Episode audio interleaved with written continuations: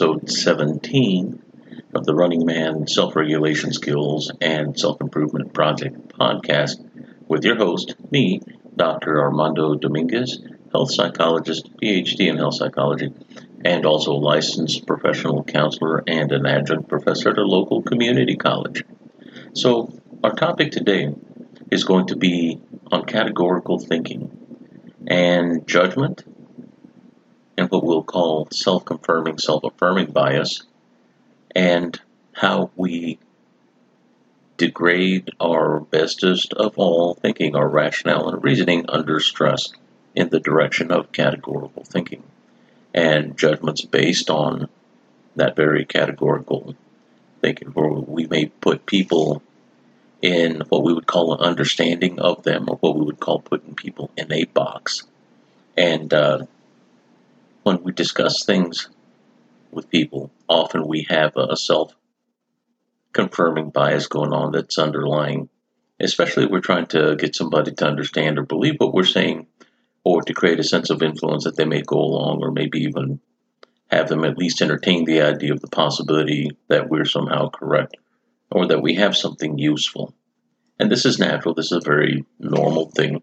Now, things can get exaggerated and become manipulative, and we're not going to necessarily just discuss that, but we will be discussing kind of the con- continuum of how stress impacts how we not only reason and are open minded, generally speaking, flexible in response when we're dealing with our day to day lives, but also when stress goes up, how we start to degrade into a more categorical, more binary, black and white, up down, concrete way of thinking. And the two working terms here are going to be noun and verb. We're not going through an English class here, but these things are particularly critical in understanding not only how we speak, but also how we may encourage beliefs, both healthy and unhealthy, in others. And we have to be careful with our little ones, especially because often we may speak things over them in the sense that they become that catch 22 that they can't get away from, that often will create a stress or resentment or a sense of I can't get away from this. I'm implicated, blamed, and therefore labeled, and I must be this because my authorities have told me as much, whether it be somebody we care about, a parent, maybe even a teacher, or even a, a supervisor, or somebody that has authority in our, our workspace, or someone who says things very strongly emotionally that may lead us to be suggestible to what it, the, the, impact is of that message. And uh, it may have long term effects. So, without further delay, categorical thinking. What is this? Well, one of the first things is that it's not a bad thing. And I will say that because we categorically uh, relate to things sometimes by putting things in order of they belong in this group or that whenever we have shoes, for instance, and we put all the little shoes in this box and all the big shoes in that box, we are by default categorizing, and those things are okay. But whenever we're interacting with folks and we categorize them based on what we assume them to be, or uh, we assume that there are certain characteristics or traits that we have noted that are kind of steady and not necessarily trending, but rather continuous over time, then we realize that th- these may be character traits. Maybe in some cases, uh, some would say a defect, and that's rather unkind, but uh, could be that. But also, uh, we have to determine where am I going to put that to make sense in my world, my own mental world inside my own narrative, and how I make sense of what I call my life. So when uh, we are working with somebody or when we live with somebody, we have these running assumptions of things because we're efficient by nature. We don't want to waste time in going into deep thought about every little thing, especially if it's something that continues to recur in our environment. And that's only the natural. And of course, we don't want to lose time because that is our most precious of all resources that we have. And what do I do whenever I interact with somebody? Often at the biological level, most of what this podcast has been discussing has been touching on the more subtle things that uh, are often soft skills. Sometimes are um, what are referred to as the interactive qualities that we use as a skill, so to speak, uh, whenever we're talking with people and interpreting things and making sense of and finding out how to deliver a better message and how to receive a better message. And uh, those are all good and well. But what we're going to do is get into the nuts and bolts, two of them, noun and verb, of how it is that often we speak that sometimes can generate a belief, an influence, and also create maybe something that could be uh, a, a negative bind or a catch 22 especially in our little ones we have to be careful how we speak because we don't want to put them in a position where they're being spoken things in absolutes whenever they're very concrete minded and not giving them the tools later to realize why the information was given to them in the way that they were. So noun. Whenever we speak of a noun essentially that's an object thing. But uh, often, whenever we speak to somebody or about somebody and we categorize them, uh, often we will label and name them. And the noun is where we're talking about it being more so an identification. So, an example would be if I have two friends and both of them like running, but one of them I describe as running or gone running, that's verb, their action is what it is that they're doing. But my other friend, I call them a runner because they like running. They're a runner, a runner. I have archetyped them, I have labeled them, I have named them, but I've also given them an identity. And there is an assumed sense of knowing or or nature that goes with that that gives me as the labeler namer uh, a sense of leverage by being able to speak of them with a sense of authority because there's an assumed sense of knowing that goes with being able to tell, to tell somebody that this person is a runner. Well, question how would I know? Well, I know them. They're my friend, and they enjoy running and they do marathons and 5Ks. Okay, so that's a backup. That's somebody that might have some information. But what if it's somebody that very quickly categorizes based on what things look like on the surface, and it may not be particularly correct? This is part of the leveraging of the noun, the naming, the archetyping, and also the categorically assigning of somebody by virtue of the way we speak of them versus somebody that enjoys running. This person is a runner. There, there's a difference not only in the feel of it, but also how we represent it in our mind. The next part is the verb, the part of my first friend that goes running. I did not describe them as a runner, but yet there's not an identity associated with that, so therefore there's not a concreteness to my description of them. It's more so what they do versus who they are. Now, this is not really splitting hairs, but rather we're making a point of determining how careful am I when I speak and how flippantly do I say things sometimes. Not caring because it's just language or just words, and words are cheap anyway which is a very dangerous assumption, by the way. And I say that with a great deal of care and uh, disdain when I have to say things like that. But often things are in the realm of the speaker, uh, leverage, influence, and power whenever you're trying to create an influence or a change with somebody that maybe you're interacting with. So, why are these two details, noun and verb, so important? To categorical thinking. One is that whenever we have stress, heart rate elevation, blood flow leaving the front part of our brain, and we have marginalized uh, capacity to have the best of our cognition working, and our IQ is limited because of the blood flow being sent to our muscles, then I have less to think with and reason with, which means if I really try to think deeply, that means I'm going to get frustrated by default. I don't have the, the resident blood flow carrying the blood sugar to do what we call the think or thinking process in that moment. So we may be more apt to be efficient and to adopt an expedient or what we would call an assumption. That cognitive overlay that we use that was thought by someone else, that pre thought think that we use to make sense of stuff just so we can get from here to there and not waste any unnecessary energy.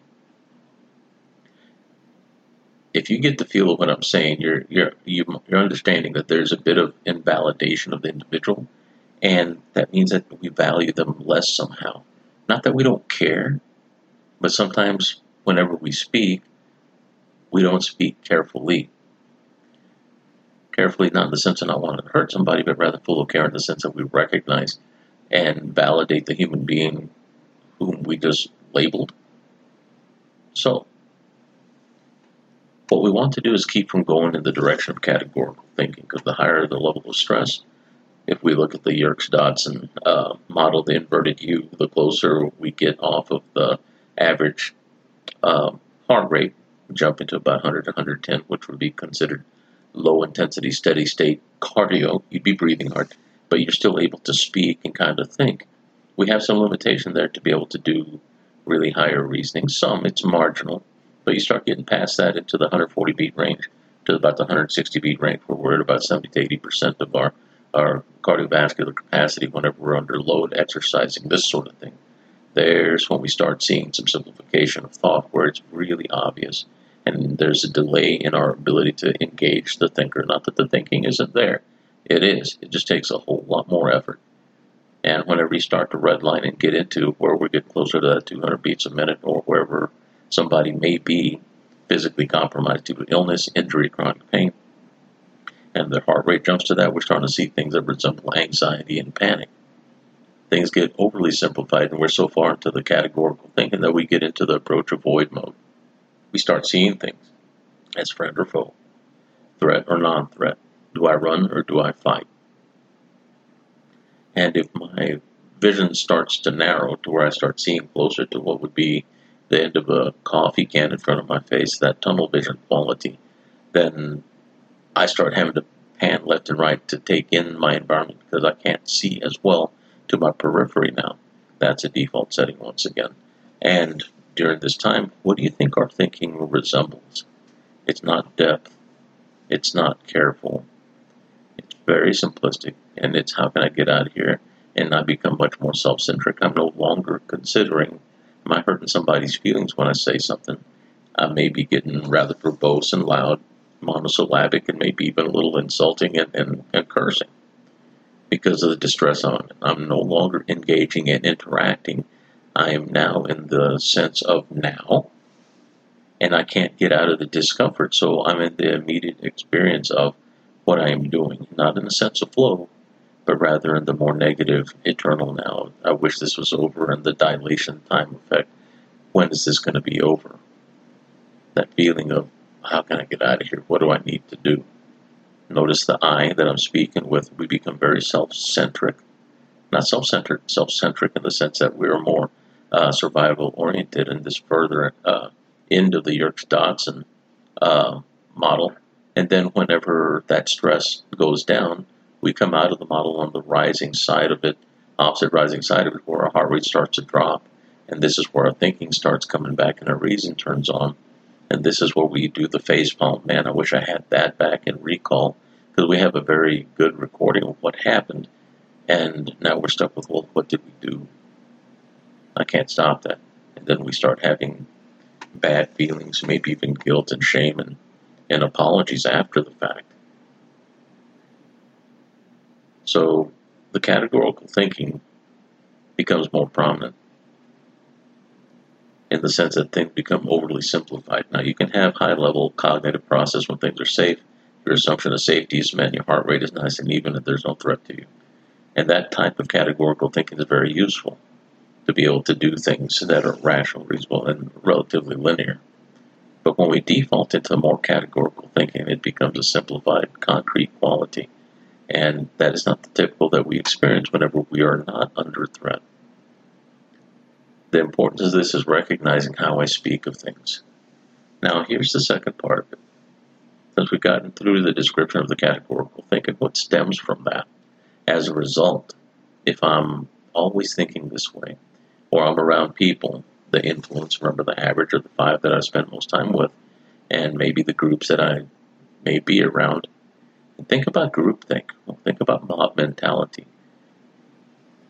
What kind of influence if we have 200 people out there and each one of those people is around a group of five to ten individuals. How much influence is there, especially if they align their beliefs based on the feelings they're having and everyone has the same face, either grimacing, yelling. You've seen things like this in a football game where one side is against the other and we're, wow, we're dressed the same way. We're wearing the same colors. Doesn't that mean that I'm somehow aligned in belief and support in a direction? Well, yes. We see on television where the soccer world finals get violent at times, riots, people getting hurt and killed over a piece of leather inflated with air. Well, there's more meaning to that, of course. And to be able to pare it down to what I just did really points out how ridiculous it is. Even though the games are fun and they're amazing, they create lots of camaraderie and family time, good stuff too. But the potential is there to get into that idiocracy, that idiocy more correctly,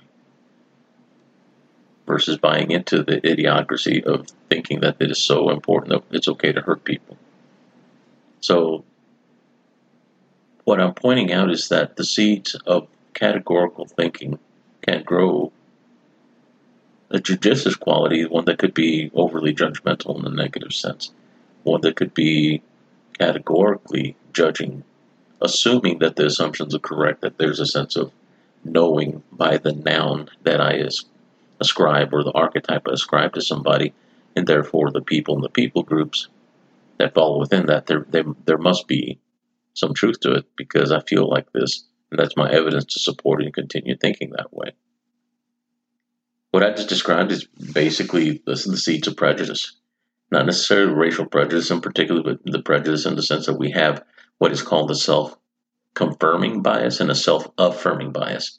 I'm affirming what I am doing by feeling a certain way about it, but I'm confirming it because I'm also finding and seeking evidence, those that are around me, the five that I'm supposedly the average of, or maybe in the group or the stadium in which I am being a fan, is plenty of evidence and it's very strong and it's immediate, it's concrete, and I can feel it right now, so it feels rather evidentiary. But it's also rather confusing because it doesn't necessarily point at the reality, but more so a distortion. And the problem is that distortion is very powerful and it is influential and it is concrete. So it can definitely shape beliefs when we're suggestible. So if we're under stress, you stress, I'm enjoying this, having hot dogs and and yelling and cheering and listening to music and doing the I belong to this huge crowd thing. There's an acceptance quality. That means my suggestibility's gone up.